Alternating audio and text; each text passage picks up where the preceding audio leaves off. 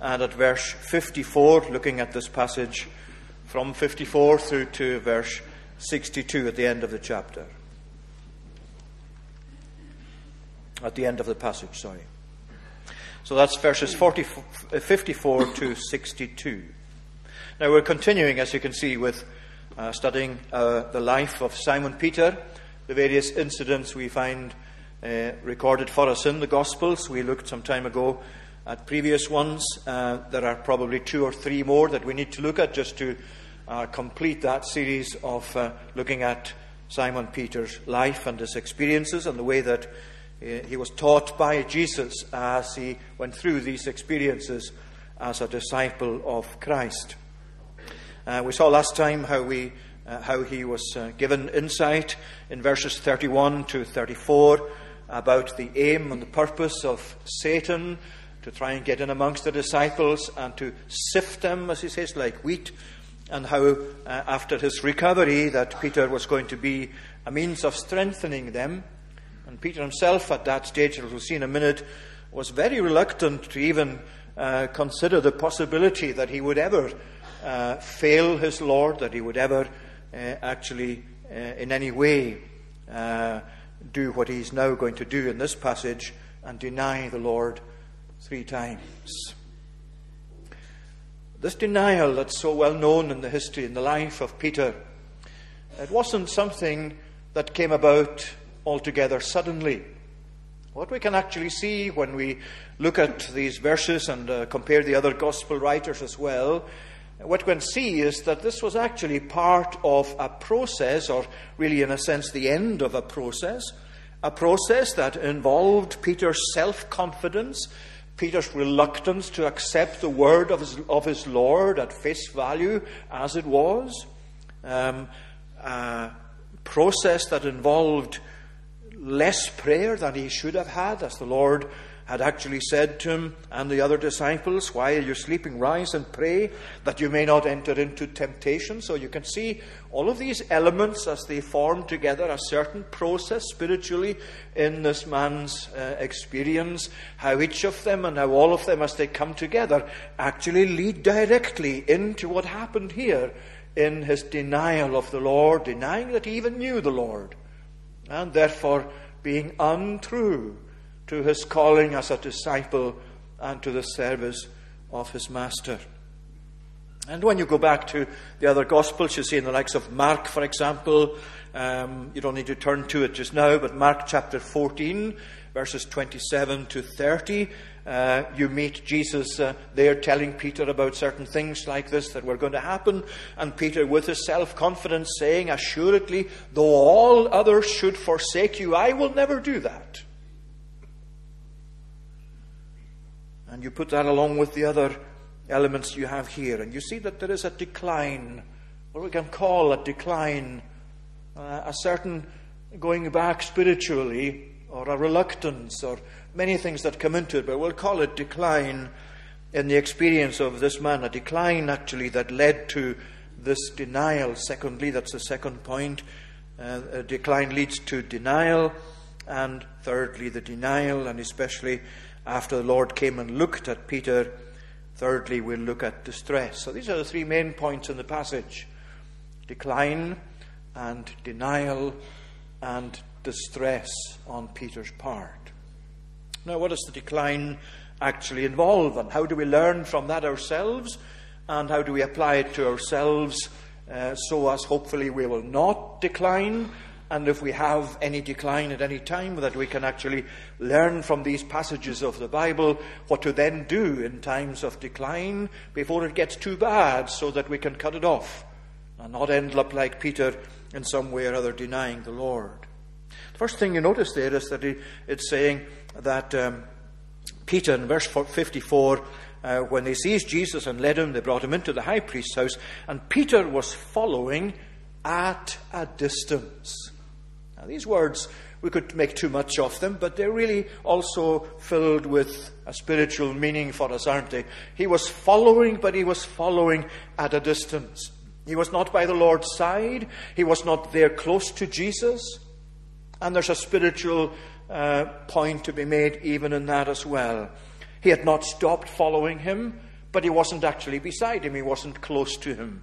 And when you put all that together, you can actually see in that something that is spiritually important, that's a characteristic of spiritual decline on the part of any one of us, on the part of any spiritual disciple of Jesus. The spiritual decline takes this as one of the characteristics. It's not that we give up following Jesus. It's not that we want to give up following Jesus but we come to follow him at a distance. We come to follow him in a way that doesn't really have our heart as engaged in following him as it should be. Because that's where Peter is. He's still a disciple. He's following Christ into the circumstances he's now in, but he's following him at a distance. And decline always takes that element as one of its chief characteristics that uh, we come to follow the Lord at a distance instead of closely. And really, it reminds us very tellingly how important it is in our lives spiritually to keep close to Jesus. And whenever we find a distance coming between ourselves and Jesus fully, then we have to actually get down and deal with that situation and deal with it appropriately. So, the question for me tonight, to myself, I hope I put this to myself.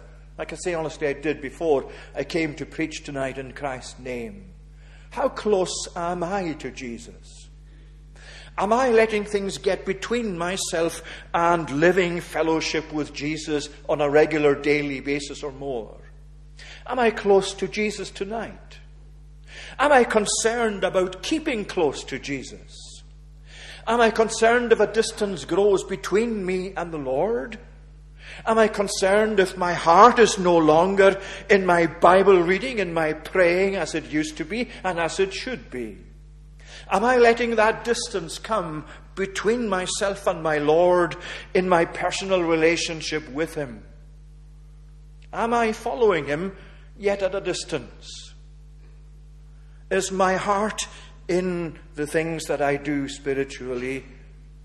Am I really engaged in that? Am I fully involved in that? Or has it come to be something of uh, a distance between me and the Lord? You know, when you go back to the Old Testament, to the um, somewhat mysterious book of the Song of Solomon, which are different ways of uh, approaching it, interpreting it. But if you take uh, it to be a relationship of marriage or preparation for marriage, and certainly in, in many ways emblematic of the relationship between the Lord and his people, there is the young woman who is so much in love with this person, with her beloved. And she speaks about different circumstances in her experience in her relationship with the beloved. And in chapter 5, she's lying in bed and she's saying, I am asleep, yet my heart is awake. The voice of my beloved knocking at the door of her chamber, her bedroom. And he's saying something to her, and what he says to her is, Open to me, my dove, my undefiled, these wonderful poetic descriptions that he has for her. And then he says that he's been there for a long time because he says, My head, my hair is filled or dripping with the dew of the night. And you see, from that, she's been hearing his knocking. She knows who it is, but then she starts making excuses. She's very drowsy. She really just can't get out of bed in order to put on her over, uh, her, her uh, uh, gown or whatever and her slippers in order to go to the door, to unbolt the door and open it to her beloved. And that's how she is for some time. But then she says, I rose to open to my beloved. But my beloved was gone. And then she had to go in search of him.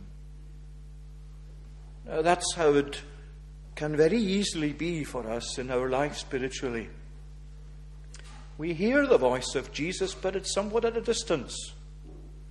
Peter heard the voice of Jesus. He spoke to him. He warned him.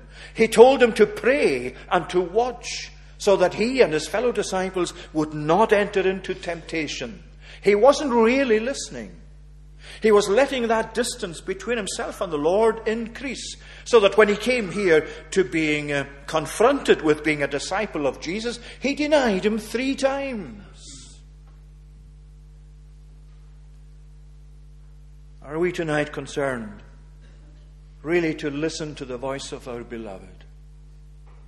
Have you become drowsy in your own Christian experience? I don't mean drowsy in a church service. It happens to all of us all too easily. But drowsy spiritually in our souls. Drowsy so that we are content with just a passing recognition, if you like, of Christ knocking at the door of our hearts. Or let me put it this way Are you afraid at any time if you let that sort of condition continue? Are you afraid that the time will come when Jesus will no longer be there for you? Surely, of course, you say, Yes, of course I am. Well, that means you keep close to Him. And as the woman in the Song of Solomon went out in search of her beloved, as she went about the streets, as she began asking those she met, Have you seen my beloved? And tell him, if you see him, that I am sick with love. Yes, she's now revived. She's realized her situation, but she doesn't have her beloved close to her as he once was. So tonight, you see, don't despair if you feel that there's a distance come between you and the Lord. I don't think that that's the end of your spiritual journey, that Christ is now done with you, that he won't have you back anymore. Go and search for him. Go and seek after him. Go and look for him in the streets of the gospel. Take to your Bible. Take to your knees. Seek the Lord until again you appreciate his presence and his blessing filling your soul. Because that's what he desires you to do. Not to leave it till the gap widens further but tonight, let's concern ourselves with the whole issue of closeness to Christ. Keep close to Him. Keep close to Him using the means of doing so that He's given you your Bible reading, your personal prayer life, the services of the church, the Lord's Supper, the fellowship of God's people, the prayer meeting. These are all means that God has specifically in kindness given to us so that we'll know what it is to walk with Jesus and to seek that we stay close to Him so that we do not fall into temptation. But not only is there distance from Christ, we need to hurry on, distance from Christ, but secondly, in the decline, there's actually siding with the world. When they had kindled a fire in the middle of the courtyard and sat down together, Peter sat down amongst them. The interesting thing there is that in the Greek text of the New Testament, when you see these words, they kindled a fire in the middle of the courtyard, and then you read that Peter sat down amongst them. The words are exactly the same in the middle of and amongst them. The fire was in the middle of this courtyard, which would be surrounded by the people that were there. And yet, Peter was right in the middle of these people. These were people, not disciples of Jesus. These were people who had come to really just see what was going on and to actually see what would happen to this man now that he'd been arrested and brought into the high priest. Many of these would be enemies of Jesus. Many of these would be quite glad to be rid of him. He was a troublemaker in their view. And Peter was right there amongst them right in the middle. You know, when we become cold to Jesus, or when we let our relationship with Jesus cool, something else is going to take its place. There are no vacuums in our lives spiritually as human beings. And if we let our relationship to Jesus cool, and if the distance becomes uh, increase, if it increases day by day, what's going to happen is the more you cool to Jesus, the more you'll warm to the world. the more you get cold in your uh, relationship with Christ, the more that comes to be filled instead with the world and its worldliness. This man is a disciple of Jesus. He's been following him at a distance, and now that he's come into the courtyard, what does he do? He sits with all of them, right in the middle of those who are going to find fault with Jesus.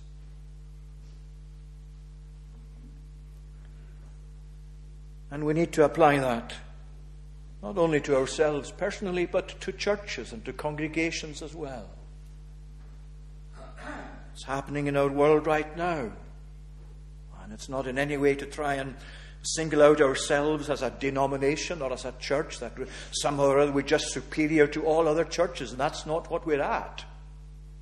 But you know very well that there are denominations that have publicly declared and taken decisions that are contrary to the Bible. Because the spirit of the world and the thinking of the world has come to actually take the place of obedience to Christ. They're following at a distance. And we must never let that happen. We owe our allegiance to Him. We believe this Bible to be His Word, to be the Word of God. We, are not in a position where we can just manipulate this Bible and how we understand it just to keep up with the thinking of the world and the developments in our society, whether it be atheism or secularism or whatever else it might be, that leads to all kinds of relationships, all kinds of attitudes that are actually currently upheld and promoted in our world. Once the church comes to actually promote and to elevate these things, you've left the anchorage point of Scripture of the Word of God. And if you're following Christ at all, it's at a great distance. And you're only hearing his voice faintly. And we can see in Peter's experience the danger of that. So there's his decline. He's at a distance from Christ, he's siding with the world. Now, as Christians, you and I have to be true to Jesus. You can't cut yourself off from the world altogether. You mustn't cut yourself off from the world altogether. We are servants of Christ. We owe it to Jesus to go to the world with the gospel, to interact with the world in a way that presents His truth, to build up relationships with people who are maybe not presently church people at all. You don't just cut them off. You don't just say they're not believers, I don't want to have anything to do with them. But you don't take up worldliness just to get alongside them. Because the spirit of worldliness is the spirit of being contrary to the standard of Jesus. It's being at a distance from Christ. So we have to maintain our closeness to Jesus. We have to maintain that very clear distinction between our interaction with the world and our becoming worldly and our taking up the ways of the world. Secondly, let's look at the denial itself. A servant girl uh, came seeing him as he sat in the light, looking at him. This man was also with him, but he denied it. A little later, someone else saw him you also were one of them. Peter said, Man, I'm not. And after an interval of about an hour, still another persisted. Certainly this man was also with him, for he's a Galilean. But Peter said, Man, I do not know what you're talking about. The other gospel tells us, uh, writers tell us that he uttered this with, with oaths. He really wasn't even using proper language as he denied being a disciple of Christ. Now, it appears that when you compare all the Gospels, that uh, there were more than just two or three people um, challenging Peter as to his relationship to Jesus. It, it's probably the case that the, they only record for us the one or two that you find in the Gospel, but many people would have been joining in to um, ask Peter these questions and to challenge him too that he was a disciple. And that's the first thing you, feel, you see in this denial of Jesus.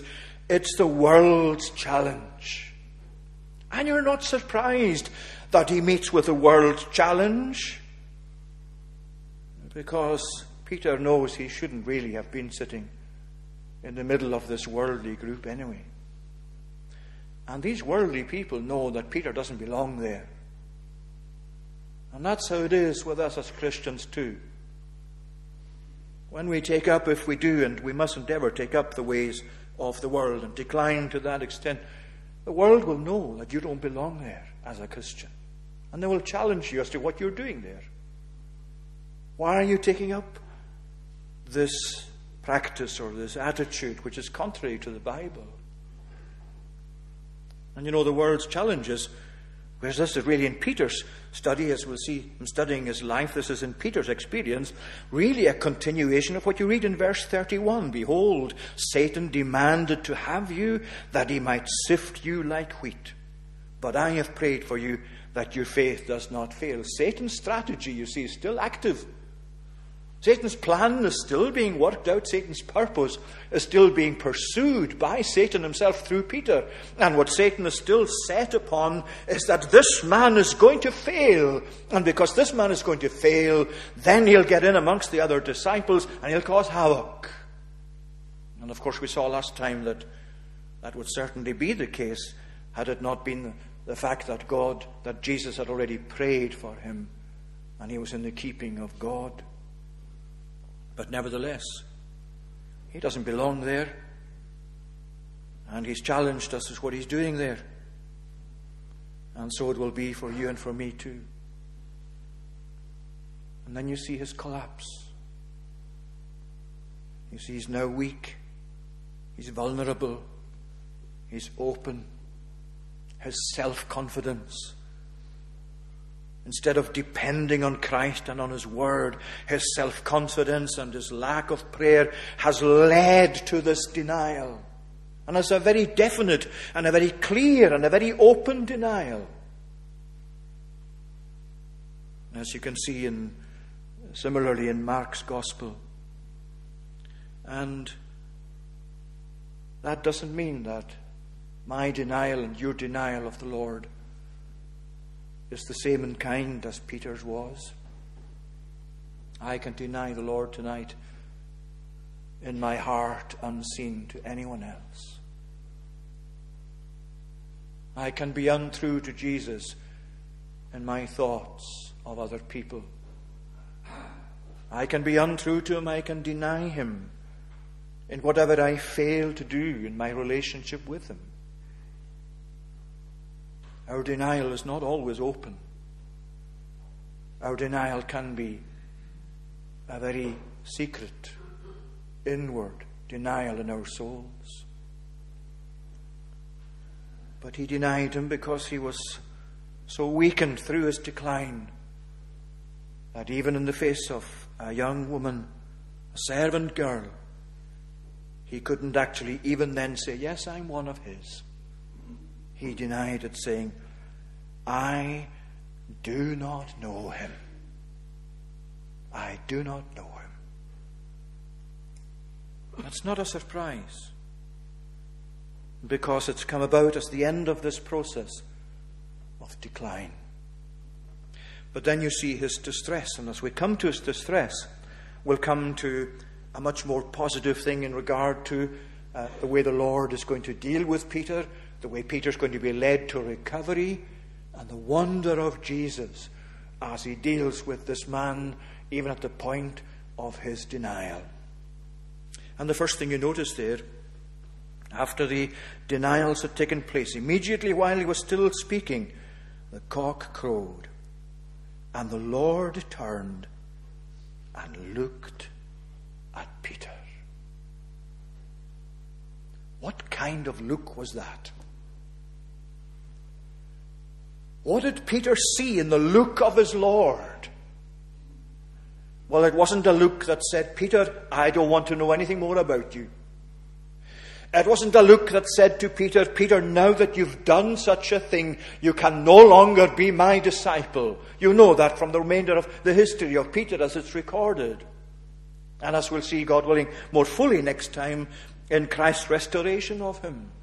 But even now, as the Lord looks at Peter, It brings to mind, it brings to Peter's mind the saying of the Lord. And what he does is he then goes out and he weeps bitterly.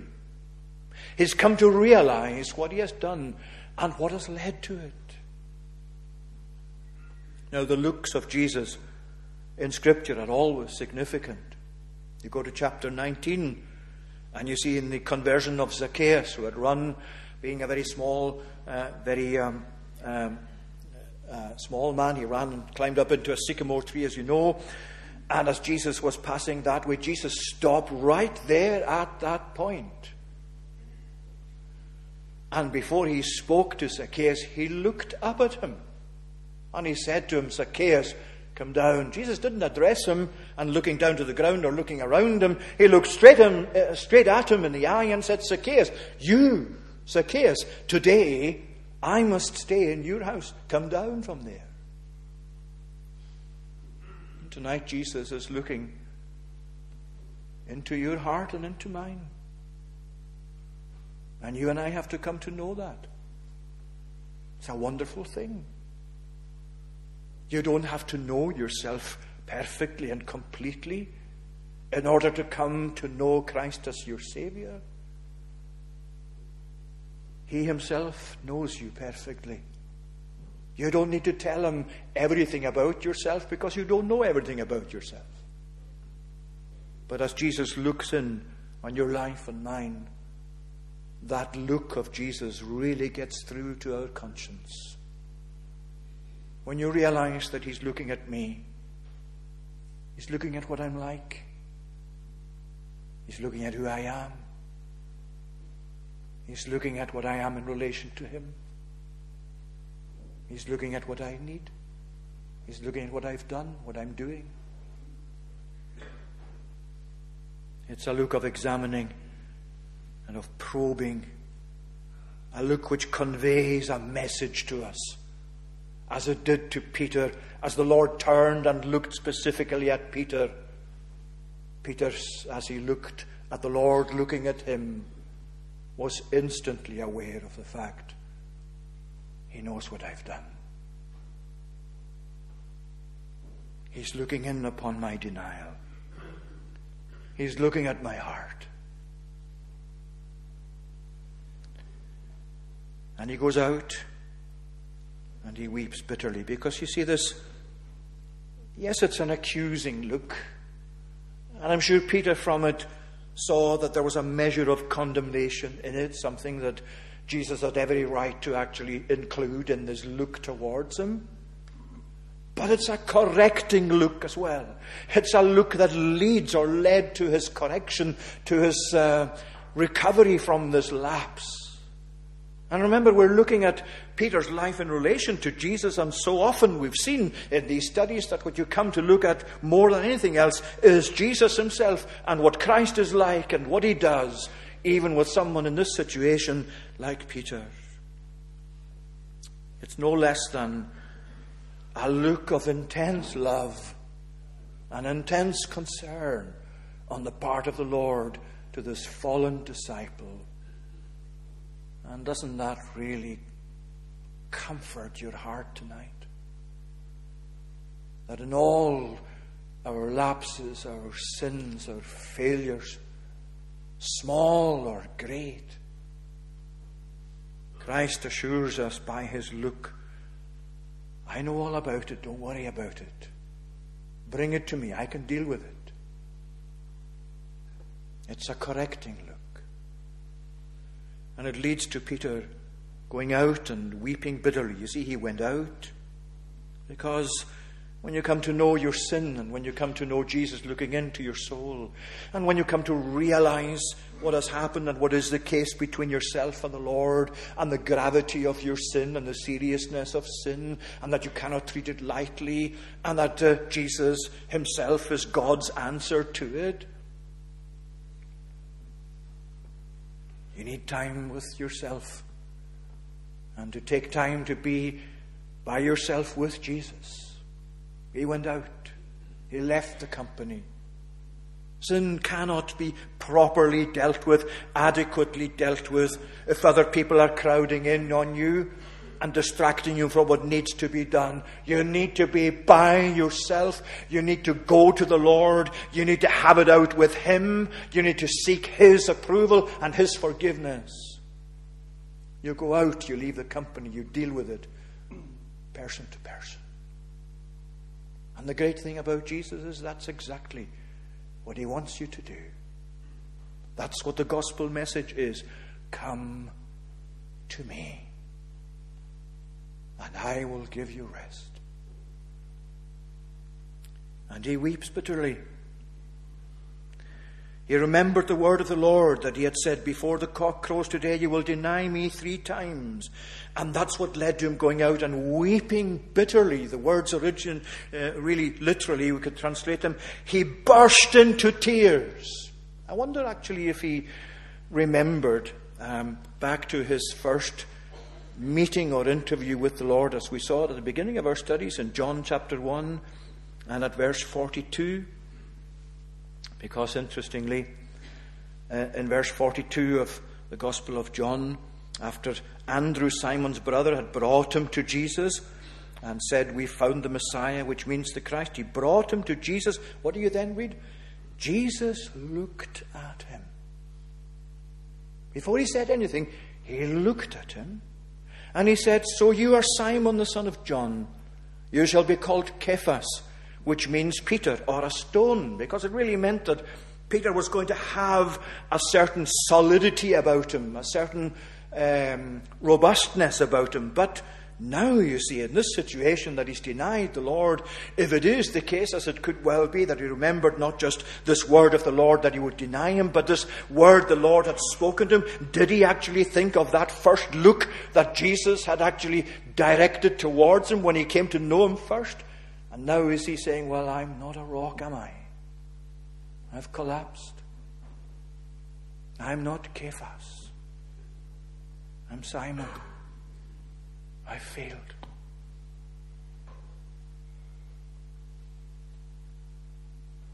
But I think the reason he burst into tears, as much as anything else, is that suddenly he realized he had wounded his best friend. He had wounded his best friend. That's where we need to see our sin as well. Not in theological definitions of it, that's fine. Not in people explaining to us, even in pulpits, what sin is about, what my sin is, what your sin is. Put your sin tonight, and I must do this with you. Put your sin tonight against the pure light of the love of Jesus. That's where you'll see its ugliness and your need of being washed, and the wonder of Christ's grace that's ready to do that for you again and again and again. And you see, it's when you see your sin against the light of God's love, God's kindness, God's patience, Christ's compassion, that's what breaks your heart. Much more so than though it is essential to know the law of God and essential to preach the law of God as something that highlights our sin, because our sin is a transgression of His law or a failure to match the standard of His law. Yes, of course it is. And we mustn't neglect that. But really, more than anything else, what will break your heart and break my heart is to realize, as Peter realized, I have sinned, but I've sinned against my best friend. I have sinned against the highest love there is. I've sinned against immeasurable kindness. As God, through Nathan, revealed to David in 2 Samuel chapter 12. He didn't just say to Samuel, uh, uh, to, through Samuel to David, What you've done is terrible. You've, you've organized the death of Uriah so that you could take his wife to be your wife. Of course, he said that to him. But what he said also was this I gave you all of these things, and he then lists them, including wives. I gave you this and I gave you that, and I would have given you much more besides. In other words, the Lord was actually laying upon David's heart the sheer abundance of his grace that he had come to experience, the sheer volume of gifts that he had bestowed upon, upon David, and through that, God is really saying pretty much to David, How could you have done this against all that I have shown to you?